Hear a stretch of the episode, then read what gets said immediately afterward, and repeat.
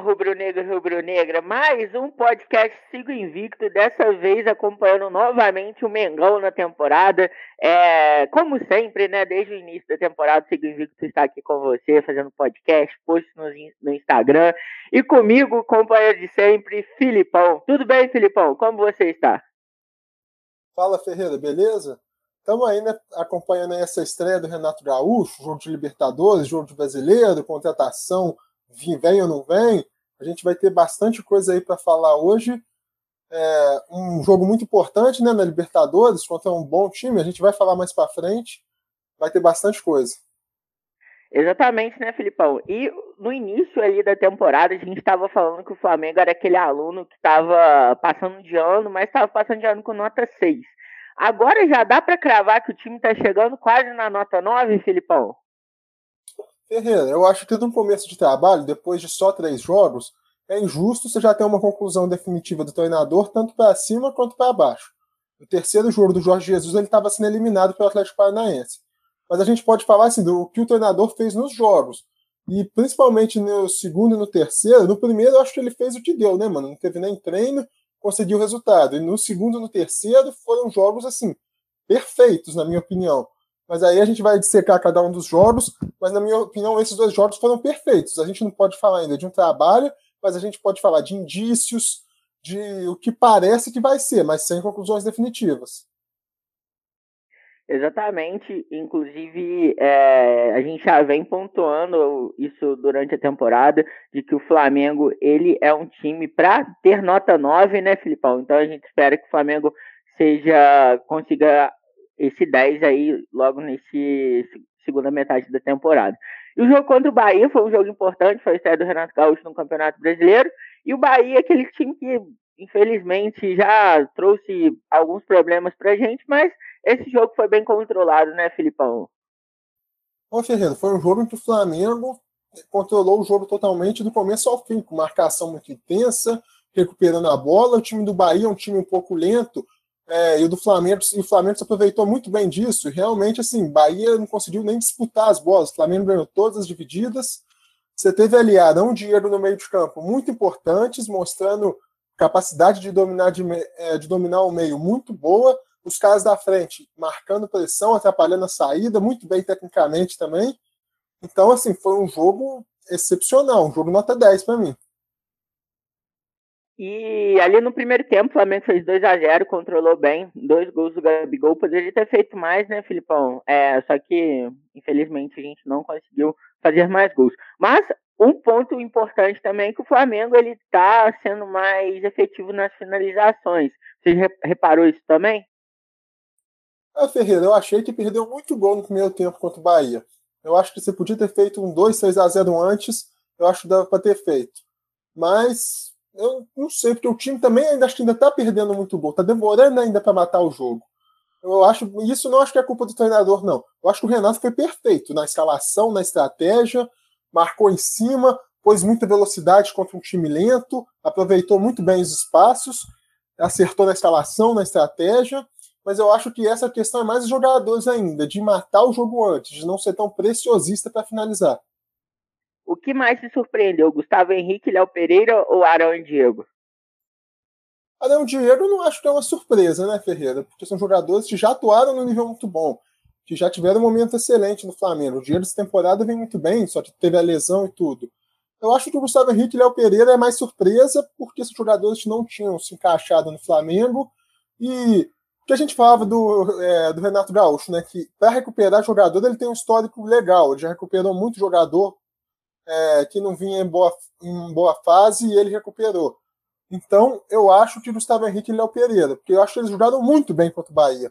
Foram outros jogadores, aquela hesitação que eles tinham parece que desapareceu. Iam decididos nas bolas, não brincavam e foram muito bem. É, o Renato vem nesse histórico aí de recuperar jogadores por onde passou, né, Filipão? Inclusive, o Gustavo Henrique já vinha bem, é, já fazia partidas boas com o Rogério Senna já. É, acredito que ele vai evoluir mais, que ele vai chegar no nível do Santos. O Léo Pereira é ainda uma incógnita, mas ele foi bem também. Vale a gente é, dar essa menção honrosa para ele aí. E no segundo tempo o Flamengo matou o jogo, né, Filipão? Parece que o Bahia resolveu sair, o Flamengo aproveitou o contra-ataque, meteu três gols. Vitinho muito bem também, novamente, Michael muito bem também novamente. Você acha que já é o efeito Renato? Então, Ferreira, isso a gente sempre falou né, que o Renato recupera jogadores, e esses são jogadores capazes de serem recuperados. Eu falo que, igual a gente falou, o Gustavo Henrique dos Santos era um ótimo jogador. Léo Pereira do Atlético Paranaense era um ótimo jogador. Pô, Vitinho é um cara que tem técnica, mas que às vezes estava meio desligado, e, portanto, um treinador que entra na cabeça do jogador pode fazer diferença. O Michael já era um pouco mais incógnita, mas pô, tá, já é o. A gente vai falar aí, vão ser quatro jogos em sequência, ele tem uma participação decisiva. Então, que ele muda o jogo, que ele é importante. A gente vai falar da Chapecoense, jogo de ida contra defesa, esse jogo contra o Bahia, que ele foi muito bem, ele criou a jogada que o Arrastra sofreu pênalti. Então, é um jogador aí que vem sendo decisivo, jogando um nível altíssimo, e, portanto, muito bom esse Renato. E o que a gente temia, que acho que é da parte tática, de ser um time muito conservador, a gente não está vendo isso. Ele está sendo muito dinâmico, um time que troca muito de posição, que pressiona lá na frente, isso é muito positivo. Ele mostrando essa evolução em relação aos outros trabalhos dele, porque ele é muito bom de grupo, mas a, essa dúvida tática, ele está mostrando que ele pode jogar de outro jeito também. Outro ponto que ele evoluiu bastante também foi em, em cenário de humildade, né? Você vê que as entrevistas deles no Flamengo tá totalmente diferente das que a gente já presenciou. Então parece que ele tá bastante com o pé no chão aí. Espero que continue assim, porque o Flamengo tá jogando muito bem e o Flamengo tem tudo para ganhar títulos com ele, jogando dessa forma, né, Filipão? Ah, Ferreira, a humildade é diferente porque no Grêmio ele já tinha ganho uma Libertadores, né? A gente não sabe qual vai ser o comportamento dele se ele vier ganhar muitos títulos. Aí eu ainda fico meio assim de falar. Mas assim, eu para mim, ele tá indo bem nas entrevistas porque ele tá dando muita moral para os jogadores. Isso eu acho que é importante. Está mostrando um relacionamento muito bom com os jogadores, que isso, pelo ambiente difícil que estava no Flamengo, é acho que o mais importante. É, tanto que o vídeo na Flá TV, é, que saiu no pós-jogo, ele agradeceu pontualmente ao Léo Pereira e ao Gustavo Henrique, né, Filipão, pela partida. Outro ponto importante também, né, Filipão, é o hat-trick do Gabigol. O Gabigol ficou 10 jogos fora do Flamengo por causa da Copa América. O brasileiro está na 12 rodada, foi a estreia dele e que diferença que o Gabigol fez.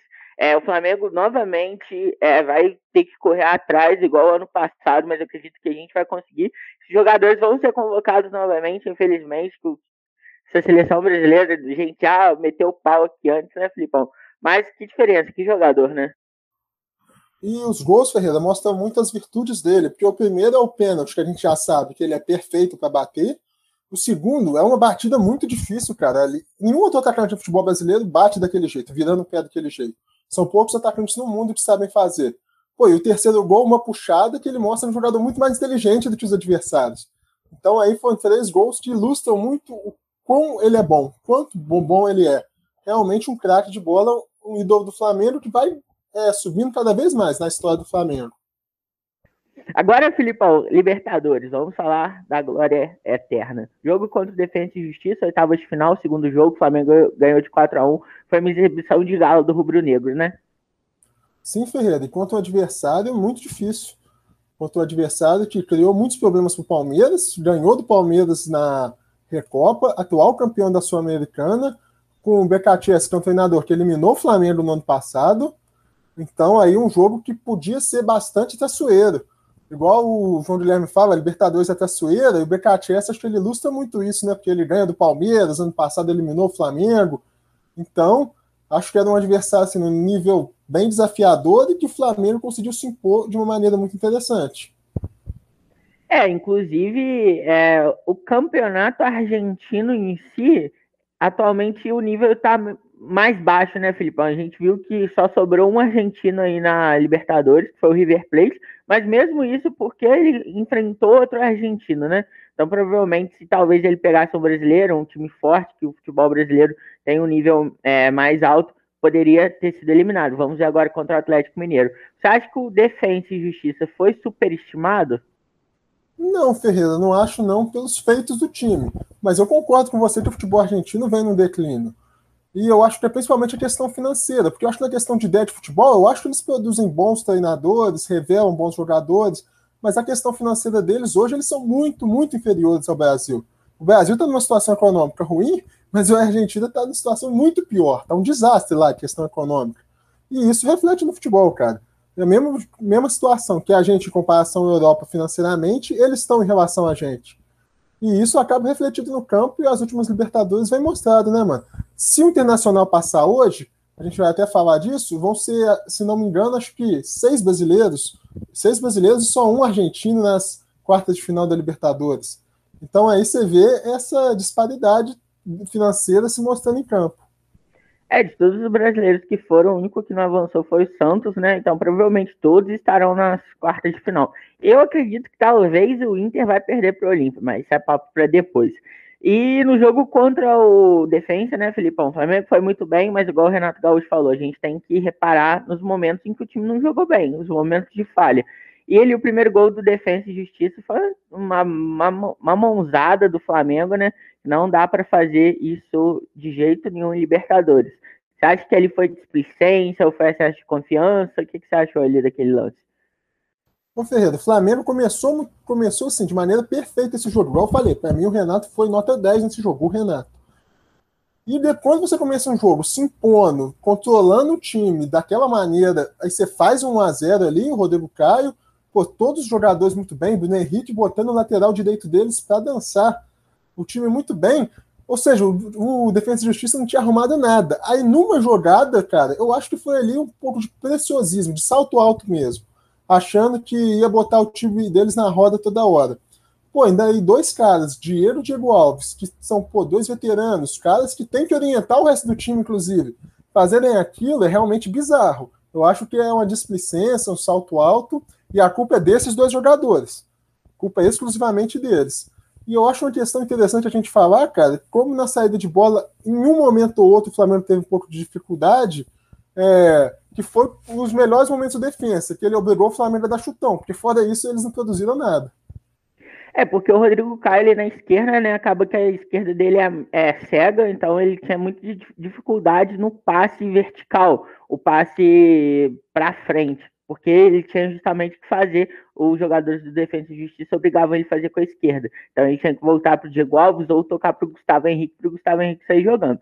E foi uma dupla de zaga não tão inédita, né, Felipão? Mas o posicionamento ali foi diferente. Geralmente o Rodrigo Caio joga na direita e o Gustavo Henrique na esquerda. O que, que você achou do desempenho dos dois aí na partida? Eu acho que nessa questão de saída de bola, de vez em quando, principalmente o Rodrigo Caio deu uma hesitada por jogar na esquerda e aí eu acho até que o Léo Pereira tem que ser pensado em algumas situações, porque realmente, para um time que joga saindo de bola, saída, é, com saída de bola, você ter um zagueiro de pé trocado pode te atrapalhar em alguns momentos. E o Léo Pereira tem uma saída de bola muito boa, porque normalmente o que, que faz? Abre o Felipe Luiz. Então, o zagueiro canhoto tem uma vantagem a mais. Então, é, tem que pensar nessa situação, porque essa situação é, ficou barata ontem mas pode atrapalhar alguns outros jogos, principalmente se essa for mesmo a ideia de sempre sair tocando.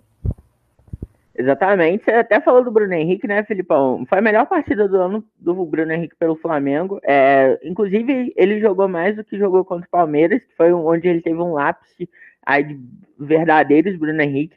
Eu acho que foi muita influência do Renato aí, tá? É, nesse comportamento e também pela concorrência, porque o Bruno Henrique é um jogador ali no Flamengo desde 2019 que ele é intocável. Então, do momento que o Michael começou a performar, que o Vitinho começou a performar, então eu acho que ele sentiu que ele estava ameaçado. Pode, pode ser isso também. Então ele jogou muito, muita bola.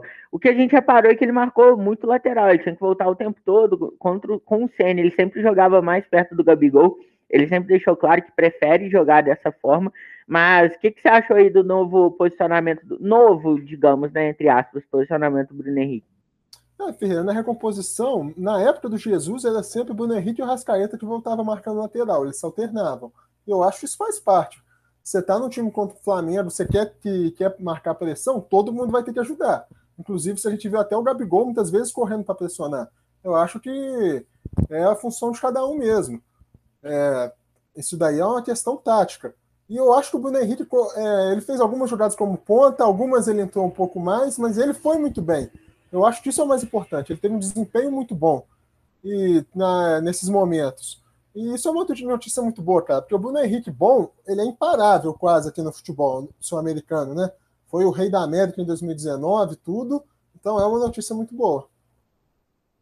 E o Vitinho, muito bem, entrou e fez dois gols, cala a boca de todo mundo, né, Filipão? Um de esquerda e um de direita. E parece que. Será que agora as coisas vão? Ou é só uma mera ilusão? Ô, Ferreira, eu acho que nas substituições, primeiro a gente tem que pôr o que aconteceu no jogo. Que é o seguinte: o Flamengo, no final do primeiro tempo, no começo do segundo, depois que tomou o gol, apresentou um certo nervosismo. E acho que o defesa conseguiu ali é, deixar o jogo mais travado e tudo. E eu acho que o Renato foi muito bem nas substituições. Porque aí ele pôs é, o Michael e depois o Vitinho, e esses dois jogadores mudaram o jogo. Acho que principalmente ali, na hora que estava mais apertado, o Michael, em duas, três jogadas, criou oportunidade, chutou a bola na travessão, a Respeita foi lá fez o gol. Depois o Vitinho entrou e fez outro gol. Então eu acho que os dois são muito mérito do Renato, que recuperou a confiança dos jogadores, que soube colocar eles no momento certo, que entendeu que o BKQS tinha fechado o meio e conseguiu aproveitar as beiradas quando o time deles veio para cima. Então, acho aí você tem. É, isso é muito bacana, essa questão de você ter gente no banco que você pode contar, além do Pedro. Uma coisa que eu reparei também, foi parecido com a final da Libertadores, o Defensa em nenhum momento entrou para classificar, eles entraram para tentar parar o Flamengo, para tentar realmente não parar em faltas, que eu digo, mas na, de parar o time do Flamengo mesmo, igual o River Plate. River Plate na final da Libertadores eles não entraram para ser campeão, eles entraram para anular o Flamengo, o time do Flamengo.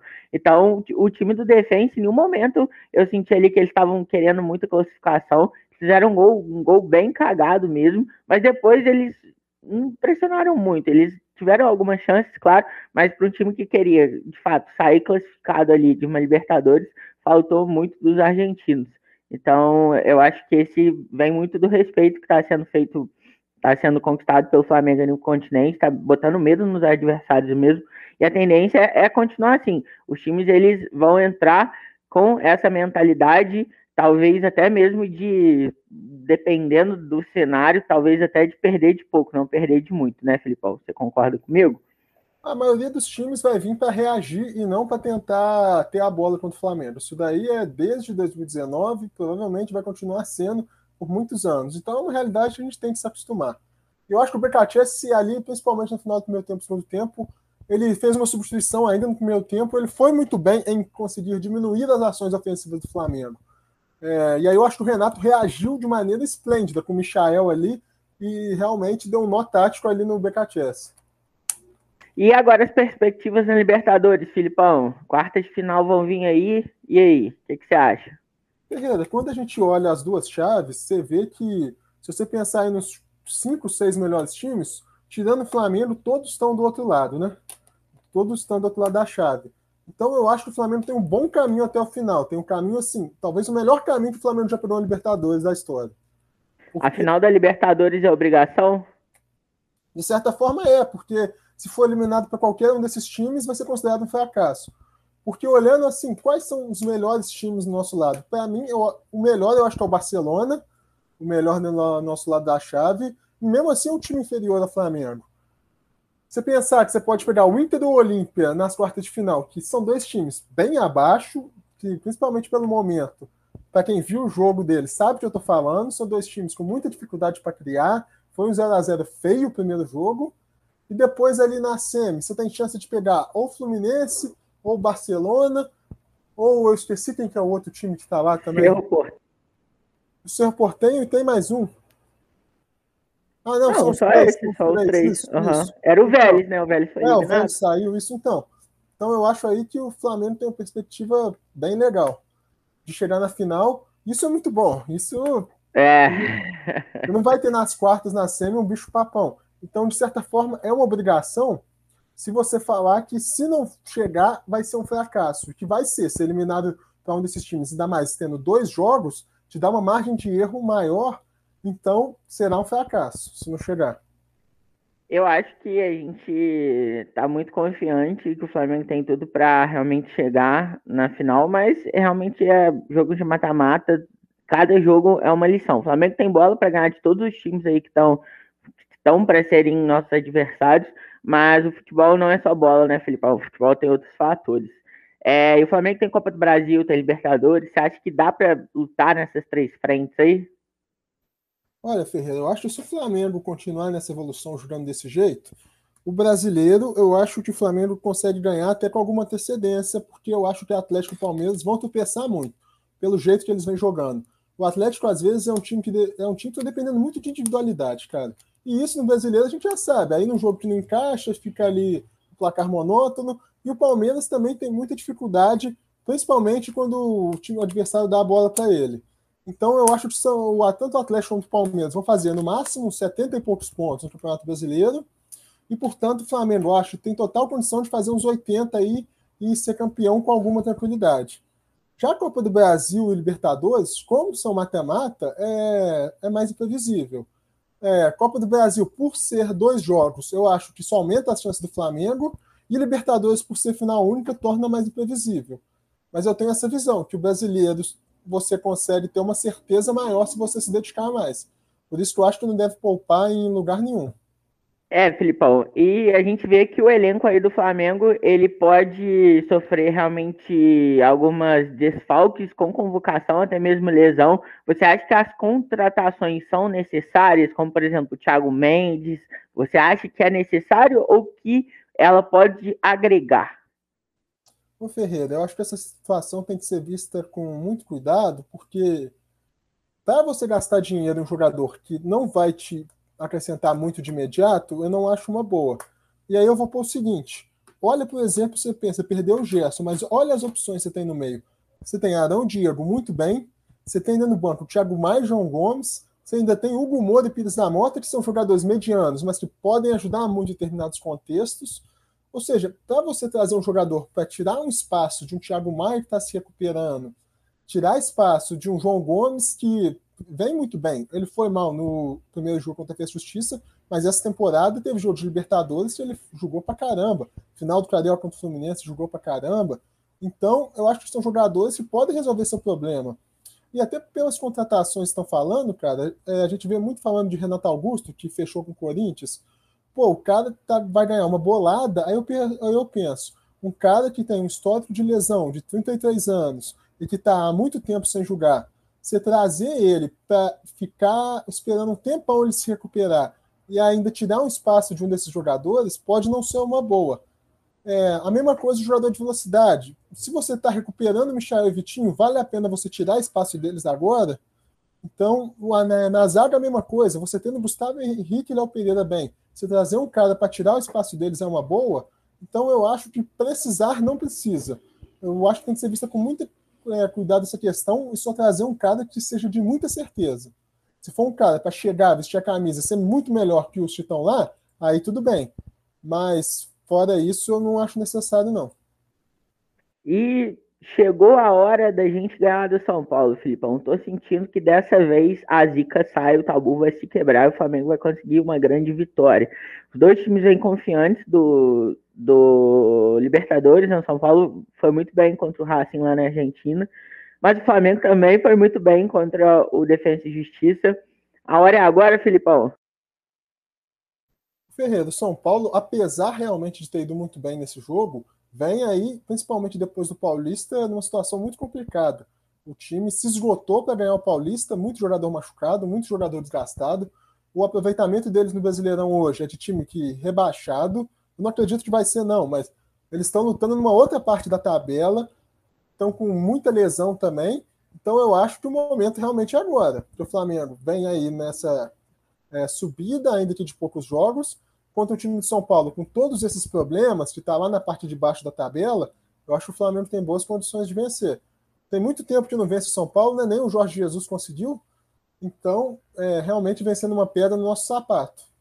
Vai vencer o do São Paulo com gol de falta. Escute o que eu estou falando, esse cara é gravado. Então é isso, né, Filipão? Sigo Invicto aqui, se despede, mais um podcast acompanhando toda a trajetória do Mengão nessa temporada. Iremos gritar, se Deus quiser, muitos títulos aí.